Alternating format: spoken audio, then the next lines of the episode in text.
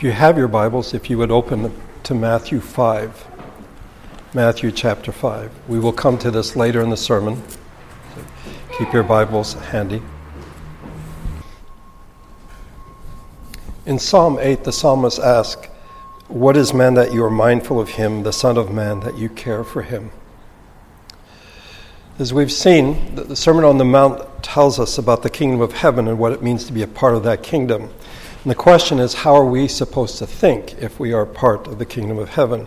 What is to be our worldview? It's something we've been talking about now for three weeks. Everybody has a worldview, okay? a perception of the world based on certain assumptions that they have. Because they are assumptions, they are usually unexamined. They're just simply assumed to be the case.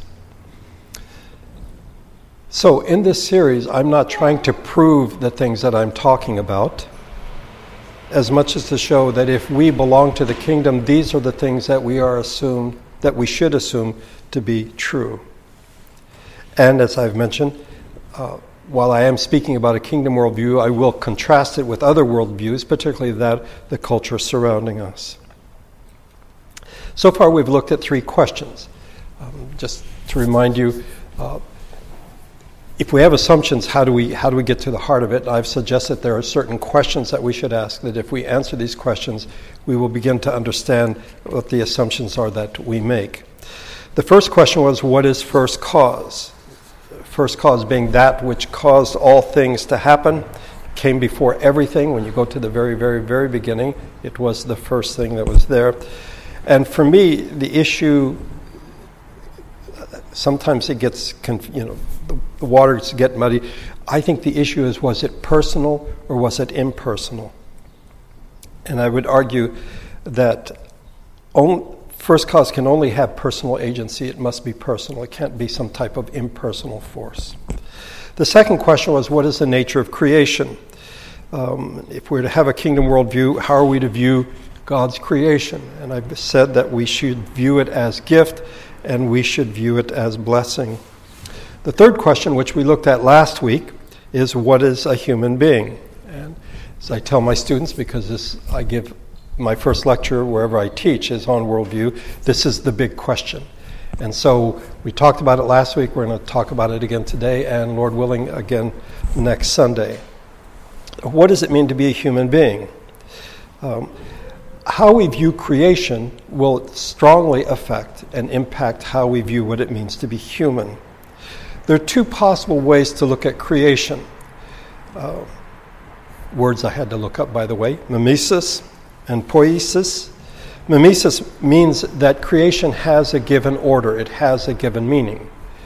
Poiesis says that, in fact, creation is raw material and we take this raw material and we give it meaning, we give it purpose.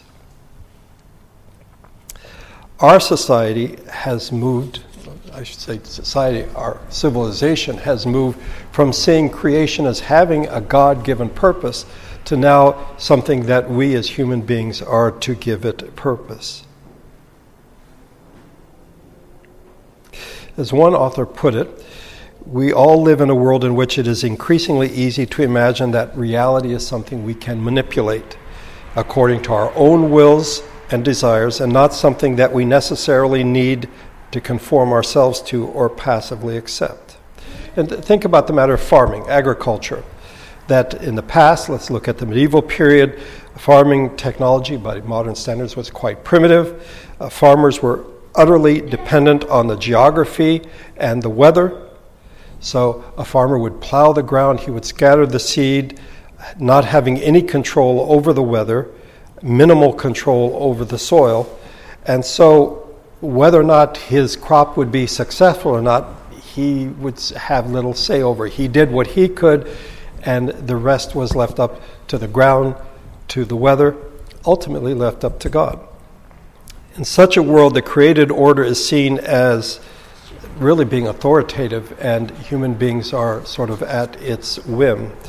In the modern world, uh, we have modern technology, uh, agricultural technology, and the farmer is less and less dependent. So, irrigation systems, soil science, fertilizers, pest control, so that, humanly speaking at least, we have greater control over the crops and whether or not we will be successful. As a result, going from the farming analogy, creation is seen in a very different light, and so are human beings. Something we'll talk about in a minute. That is, we are less and less dependent. We see ourselves as independent. What we find in Scripture in Genesis 1 is God said, Let us make man in our image, in our likeness. So God created man in his own image. In the image of God, he created him, male and female, he created them. This runs contrary to so much modern thinking today. Because in our world, self creation is the routine part of what it means to be a human being, the social imaginary, that I can create my own persona. In the same way that we imagine we have control over our environment, um, it was kind of cold here this morning, so we turned on the heaters, and now it's a, a, bit warmer. We imagine that we have control over our environment, and so we then begin to imagine we have control over who we are, and that we are independent, not dependent. What we find in the creation story is that we are made in the image of the Creator, that God is the ultimate presupposition, okay? that we are created by a personal God, not by some blind, purposeless uh, forces of nature. God is first cause, and so He's the one who creates us. And we are made in the image of the Creator, both male and female. That's the universality of it. Um, because God is the Creator of all things, we who bear His image are accountable to Him. That is, to be a human being, in fact, involves great responsibility. To fulfill these responsibilities, as we saw last Sunday, two things are required one is vocation or calling, and the other is devotion. Because, you see, we have purpose. God has given us a purpose. Paul wrote in 1 Corinthians 11, uh, 10 So whether you eat or drink, or whatever you do, do it all for the glory of God. This is our purpose. To back up a bit, I mentioned several Sundays ago that three metaphors emerged during the scientific revolution to describe what then was called nature as opposed to creation. You know, if you have creation, you have to have a creator. If you have nature, mm, maybe not, not necessary. The first is book, which actually preceded the scientific revolution. Um, uh, we have people like Augustine and others saying that there are two books. We have Scripture, and then we have the book of creation that tells us about God. But in the scientific revolution, it sort of took on a different uh, spin. The second is clock. The third are laws of governing, that is, the principles. Um, I think it's the clock metaphor that had the strongest impact, um, and it, review, it resulted in a mechanistic view of everything. So, nature and everything in it is seen as purely material. There's nothing which cannot be perceived by the senses. It's all material. And it can all be viewed in mechanistic terms. It's all material. In 1980, PBS presented a 13 part series called Cosmos, uh, narrated by the astronomer Carl Sagan. He opened the series with this uh, following statements the cosmos is all that is, or was, or ever will be. Our feeblest contemplations of the cosmos stir us. There's a tingling in the spine, a catch in the voice, a faint sensation as if a distant memory of falling from a height. We know we are approaching the greatest of mysteries. The series is based on a book that Sagan had written. It's gone through several editions, and in the 2013 edition, uh, one of the uh, prefaces written by Ann uh, Druyan, who worked with uh, Sagan on the film series. She writes, as with everything Carl wrote, the science of cosmos is solid with big rhetorical red flags warning the reader when the author ventures into the speculative. I would say no, because the very first statement was, in fact, a speculative statement. How can I How can someone who lives in 1980 say that this is all that has ever been or ever will be? Because I wasn't there at the beginning and I will not be here at the end. She continued The universe revealed by the relentless error correcting mechanisms of science was to him infinitely preferable to the untested assumptions of traditional belief. In other words, a different worldview. He has his assumptions, traditional assumptions he pushes aside by what he believes to be a far superior worldview. I mention this because the Library of Congress has designated the book Cosmos as one of 88 books that has shaped America. So it's seen as a very significant work. And yet it seems to be forgotten that the whole book rests on a set of assumptions, one of which is that all that exists is material. By the way, if everything is material, then it is impossible to talk about things like love, good, evil, spirit, soul, anything like that, because these are things that cannot be perceived by the senses. And yet, it hasn't stopped from materialists from making really some very strong statements. Uh, so, for example, the functions of the mind uh, are, are seen as purely material, that they are determined by the physical, material architecture, the chemical uh, events that are going on, electrical, neural. Um, and so, to a strict materialist, Mother Teresa or Adolf Hitler were human beings with unique brain chemistry who acted according to their neurology, which drove their human reason and experience. So, in the words of one author, Mother Teresa's work was inspired by her biology, and even her religious devotion was not a conscious, mindful choice guided by her relationship with a personal God and her free will but the result of a God gene or a moral molecule in her spiritual brain.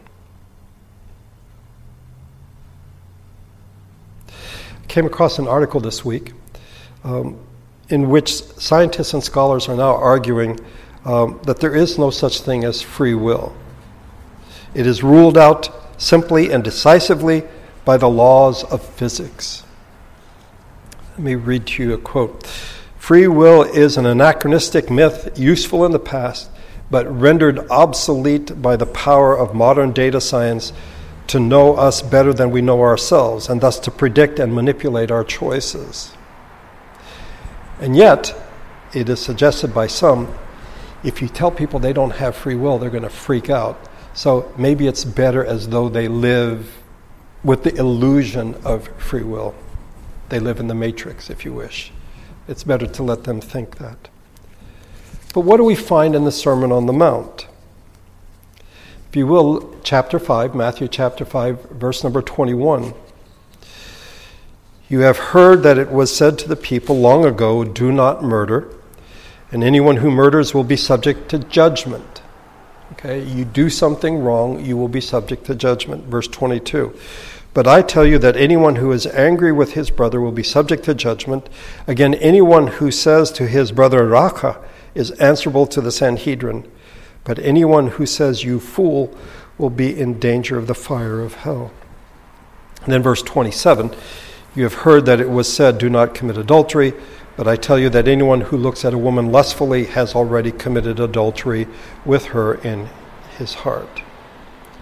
Uh, in that day, as among many today, if in fact a woman dresses in a particular way, it's her fault that in fact a man lusts after her instead of taking personal responsibility. Uh, Jesus says, if you lust in your heart, you have committed adultery. A person is responsible for his or her actions, his or her words and thoughts. This is the assumption we hold as what it means to be a part of the kingdom of heaven the kingdom of uh, the kingdom worldview says that in fact we are responsible. I think it is impossible for us to fully understand what it means to be human without first understanding who God is. Um, if we are made in the image of the Creator, then we must have some basic understanding of the Creator. John Calvin said that there are two parts to our knowledge knowledge of God and knowledge of ourselves. The second depends upon the first. And so, a part of our worship, not simply today, but every Sunday, is that we would come to know God our Father, God the Son, God the Spirit, and have a greater sense of who He is, that we might then understand ourselves better. What does it mean to be human? Let me suggest several things to you. The first is we are embodied creatures. We've talked about this.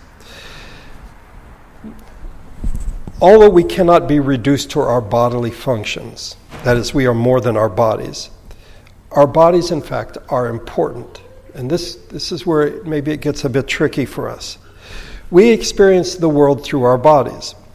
In Genesis 2, the Lord God formed the man from the dust of the earth and breathed into his nostrils the breath of life, and the man became a living being.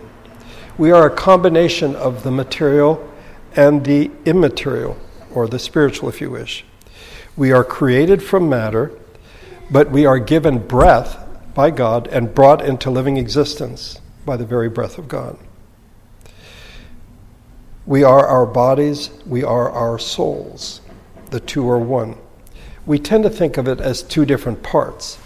Um, on the one hand, you have the material the body, on the other, you have the soul. One writer challenges this, I think, brilliantly. According to this verse, the verse I just read from Genesis 2, God did not make a body and put a soul in it, like a letter into an envelope.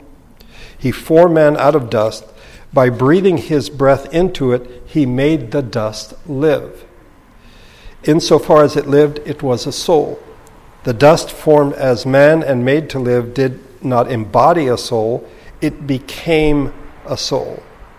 Soul here refers to the whole creature.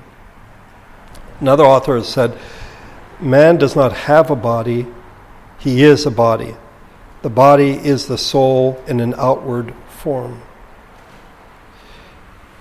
Simply put, not simplistically, hopefully, human beings are animated earth, animated dust, which contains the very breath of God. Which, if you take it in a different direction, when Jesus says that when you've given water, when you've given food, when you're given to, to one of the least of these, you've done it for me. Because it is the breath of God that we have within us. Our bodies are holy ground, they are sacred. And when I say our bodies, I mean our whole bodies, not simply our brains. We've talked about this before that oftentimes our view of what it means to be a Christian or Christian discipleship is that we are brains on a stick, that it's just our brains that matter, when in fact it is the whole person.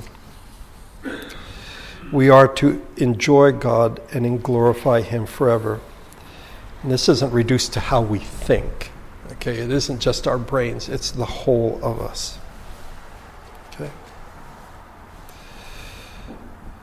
Brain function is clearly an aspect of what it means to be human and what it means to be a child of God.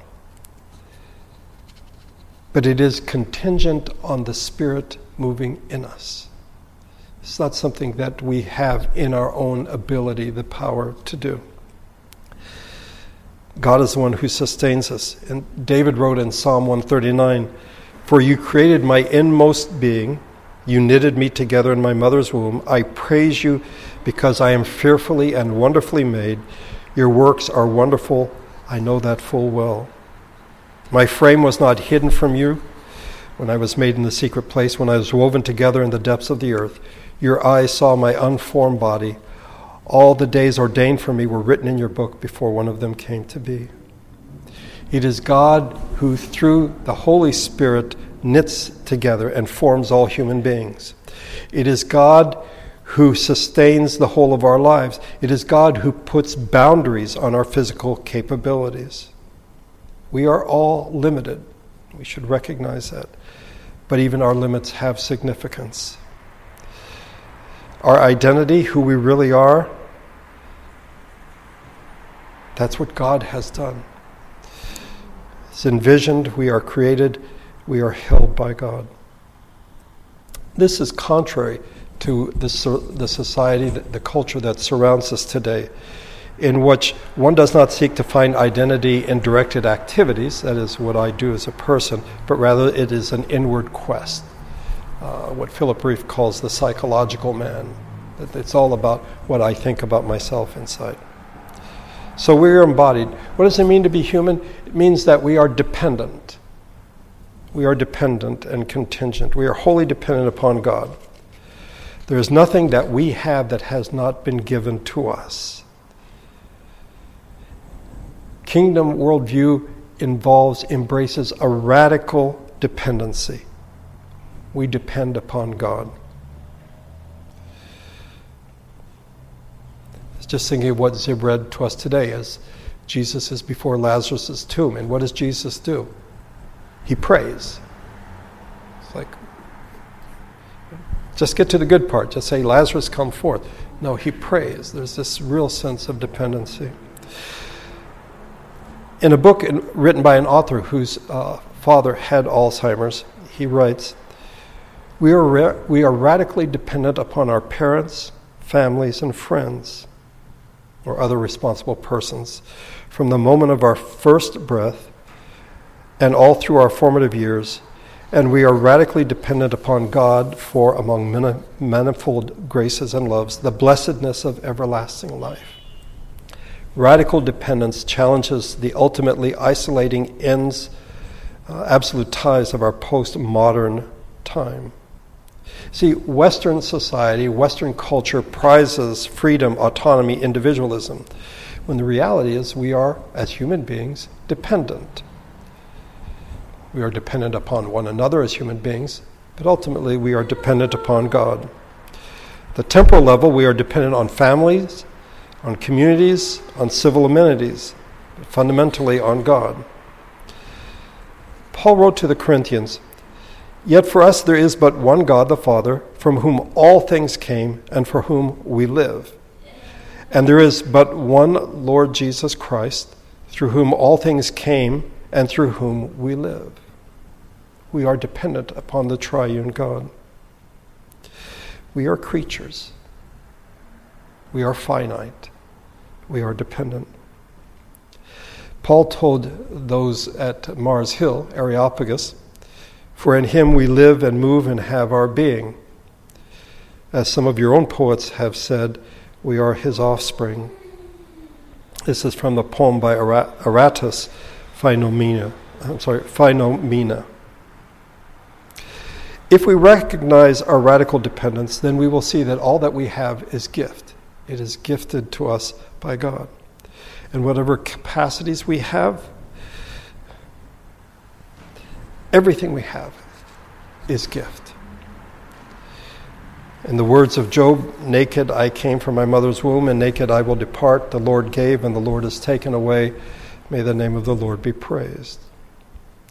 We are gifted, we are loved because God loves us and continues to care for us, even in the midst of our suffering, but even in our joys. To be a human being is to be a person, it is to be gifted, it is to be loved.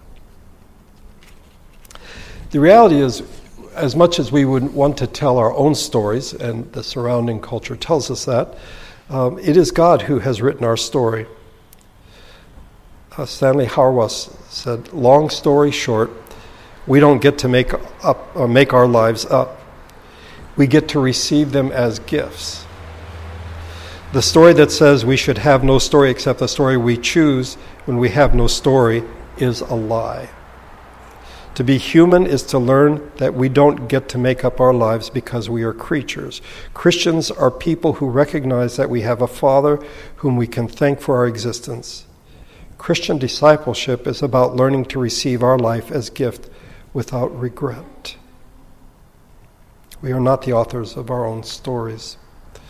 And our calling is to learn how to read and interpret the story God has given us, and to do so faithfully and well.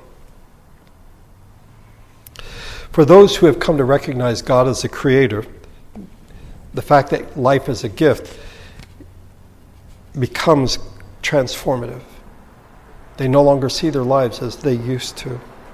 Rather than saying, as Descartes did, I think, therefore I am, or I am because of what I can do,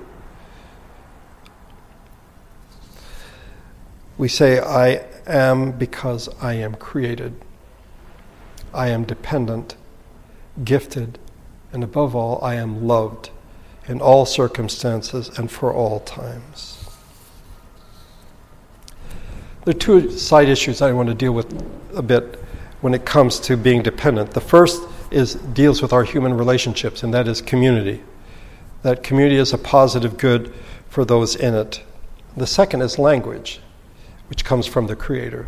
So there is both the human as well as the divine aspect. Let's talk about community.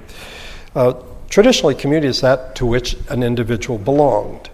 And in that belonging, they had a sense of personhood. This is who I am. I'm a part of this community.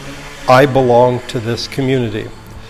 But beginning in the 18th century, uh, one would say with Jean Jacques Rousseau, uh, the feeling was that community, in fact, inhibits me. That, in fact, um, it is a hindrance to my full expression as an individual. So I need to set aside community, sort of go out on my own and be the individual that I am supposed to be. This has gone through various stages of development. Uh, Marx and Nietzsche, for different reasons, saw the existing community uh, as something that needs to be overthrown. Need to toss it, need to get rid of it in order for us to reach our full potential. Um, today, communities, institutions, have become the servants of the individual and for his or her sense of well being. So the community or institutions are no longer are no longer seen as having the function of helping to shape and form the individual. Uh, no, not at all. It is the individual that is supreme. So instead, institutions become platforms for performance. This is who I am. Rather than seeing myself as part of a community, I step apart from the community. They provide me a platform. So these institutions become places where individuals are allowed to be their authentic selves precisely because they are able to give expression to who they are inside. So forget the community unless it serves the function of giving me a platform on which I can perform. And anything in that platform, anything in that community that hinders me from giving outward expression to who I think I am inside is seen as harmful and even violent, and therefore is to be rejected.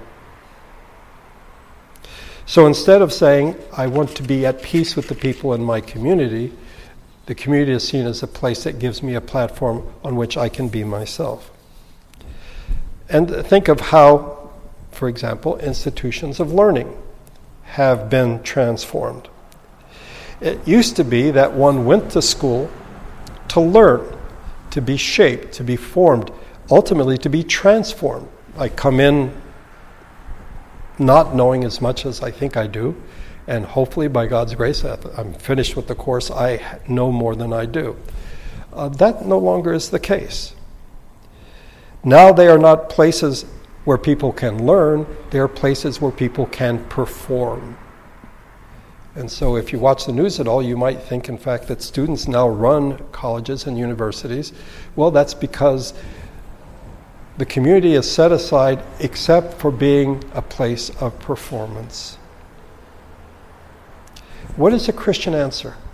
What is the kingdom worldview? It was with most things we have to start at the beginning and recall what the Creator said it is not good for the man to be alone. In redemption, as God's people, we are to have a counter value system, that's the gospel. We are to have a counter rationale, that is calling. And we are to have a counter community, the church. We are part of the kingdom of God, the family of God, the church. We're part of a community. It's not a place for us to perform, it's a place where we are to live and to be transformed. Paul said to the Corinthians, The body is a unit, though it is made up of many parts, and though all its parts are many, they form one body. So it is with Christ. For we were all baptized by one Spirit into one body, whether Jews or Greeks, slave or free, and we were all given the one Spirit to drink. As part of the church, we are dependent upon one another. Paul wrote to the Ephesians, As a prisoner for the Lord, then I urge you to live a life worthy of the calling you have received. There it is, calling. Be completely humble and gentle. Be patient, bearing with one another in love. It's being part of a community. Make every effort to keep the unity of the Spirit through the bond of peace. There is one body and one Spirit, just as you were called to one hope when you were called, one Lord, one faith, one baptism, one God and Father of all, who is over all and through all and in all. There are many passages like this in the epistles, but the point is clear. We belong to the people of God. We're part of the family of God. We belong to the church, and we are to be in the process of being transformed as we meet together. As we are the people of God, we are to be transformed. The purpose of the church is not to give the individual a stage on which he or she can perform. The church is a place where we learn that we are, in fact, dependent upon one another. That's community. What about language? When you go back to the beginning, when God began to create the world, what we hear is language. Even before there are human beings, there is language.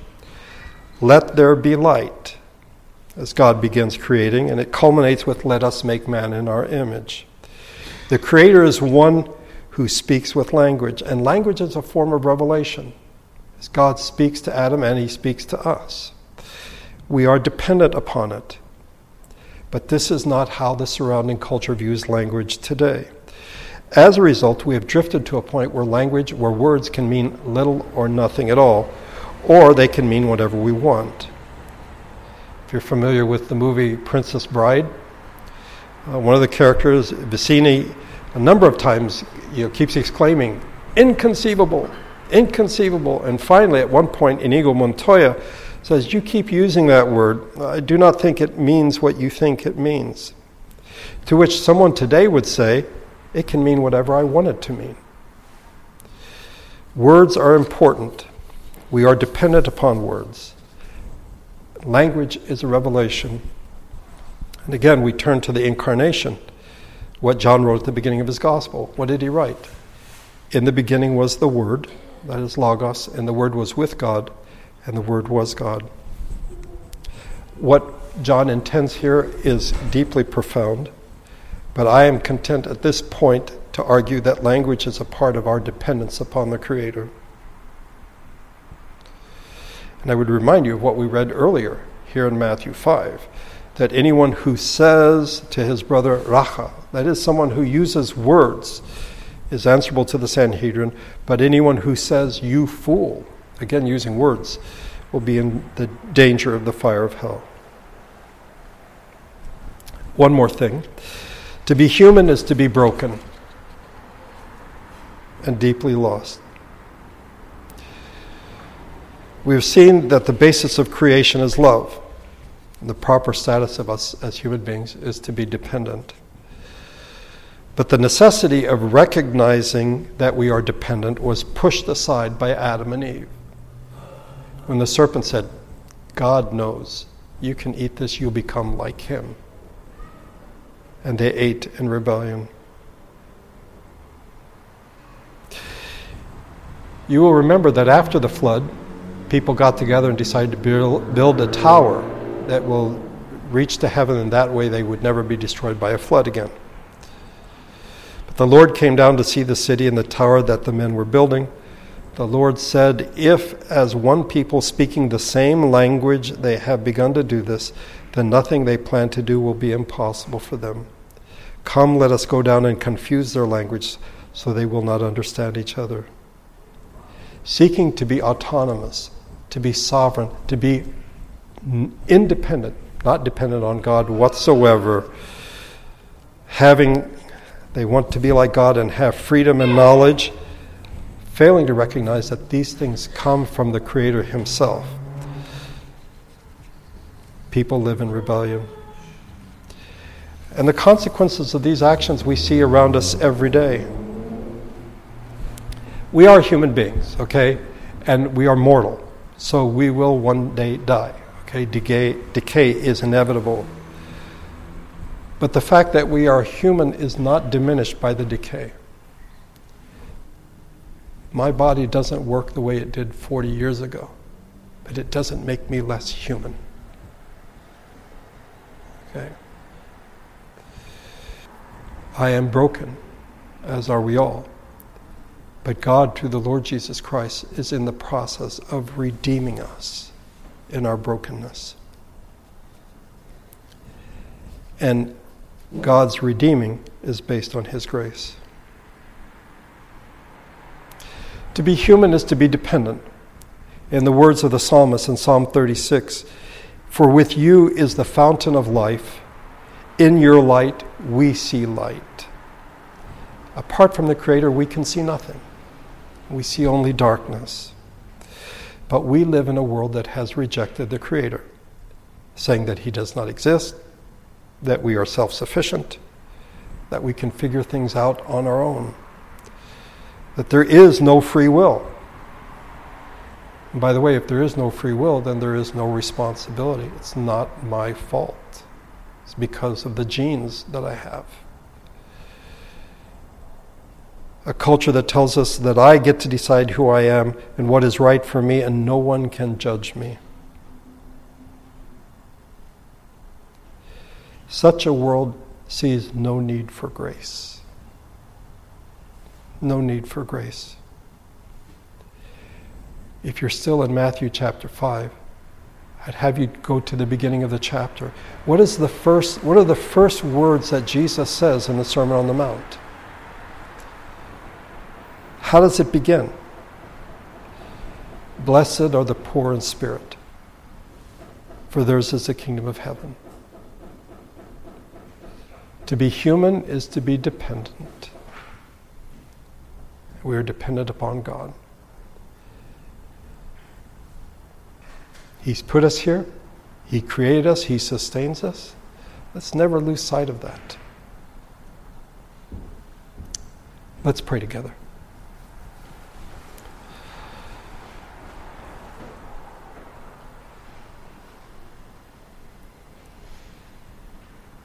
Our Father, we live in a time which humanity has made great strides. And in doing so, They've lost sight of so many things. We're able to travel great distances. Some here in the congregation today have traveled a distance that 200 years ago would have taken a whole day or more. And yet, in a matter of 30, 45 minutes, people are here. Slowly but surely, we've lost our sense of being dependent.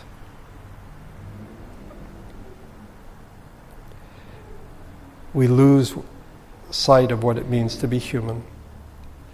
And above all, we've lost sight of what it means to be broken and in need of your grace. I thank you for your love and your great grace. In the face of ongoing rebellion, you still remain gracious.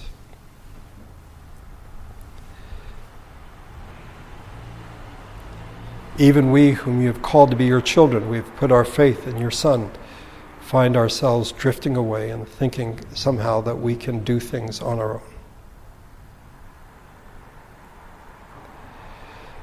Forgive us, I pray.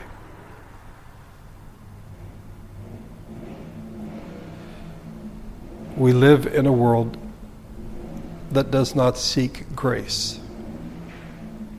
It feels pretty self confident in its own abilities. And yet, paradoxically, it is a world driven by fear.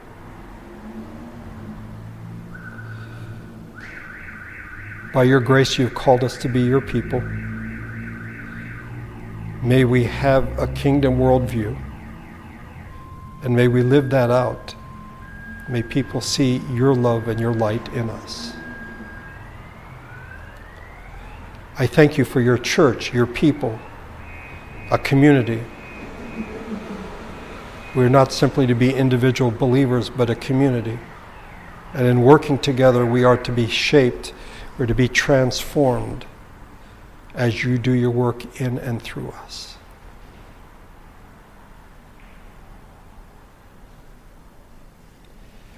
God of all grace, we bow before you and give thanks.